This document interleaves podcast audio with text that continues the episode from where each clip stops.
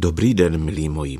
Tak koncem ledna před 35 lety zemřel kapelník proslulé kolínské kmochovy hudby, který však vešel ve známost i jako filmový herec. Tedy přesněji to byl jeden z nejlepších neherců. V tomto druhém případě to byla známost ještě větší než ta kapelnická. Ale začneme jeho muzikantskou historii.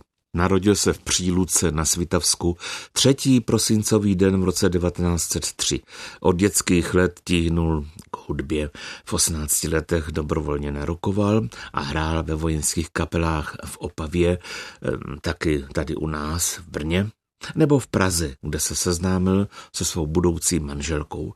Začátkem 60. let minulého století se stěhuje do Kolína a stává se vedoucím Komochovi kapely. A teď tedy k jeho filmové kariéře.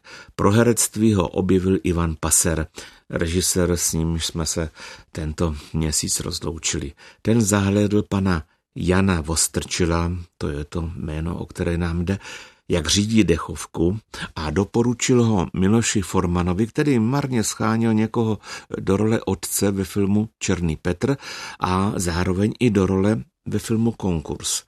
Vostrčil tuhle nabídku nejprve odmítal, Trvalo nějakou dobu, než ho Forman přesvědčil. Spolupracoval pak s ním na dalších filmech Lásky jedné plavovlásky a hlavně Hoří má panenko. Tam stvárnil postavu předsedy hasičského združení. Tenkrát se jim ještě říkalo požárníci, i když hasili a požáry většinou nezakládali. V tomto filmu pan Vostrčil dostal pěknou hlášku.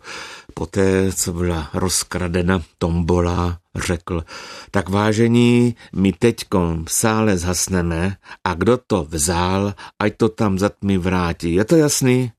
Načež se v sále zhaslo a najednou se zase rozsvítilo, no a hasič, který vracel šunku, tak na půl cesty od stolu omdlel. Eh, náčelník Vostrčil to okomentoval slovy Ježíš Maria, to je blbec, proč to tam vracel? Jan Ostrčil se objevil také ve filmech jiných režisérů v Roháčově a Svítáčkově Kdyby tisíc klarinetů, v Paserově intimním osvětlení a hlavně jako příslušník VB v komedii Jiřího Krajčíka podle scénáře Zdeňka Málera Svatba jako řemen, kde vytvořil poněkud nesourodou dvojici s Vladimírem Pucholtem.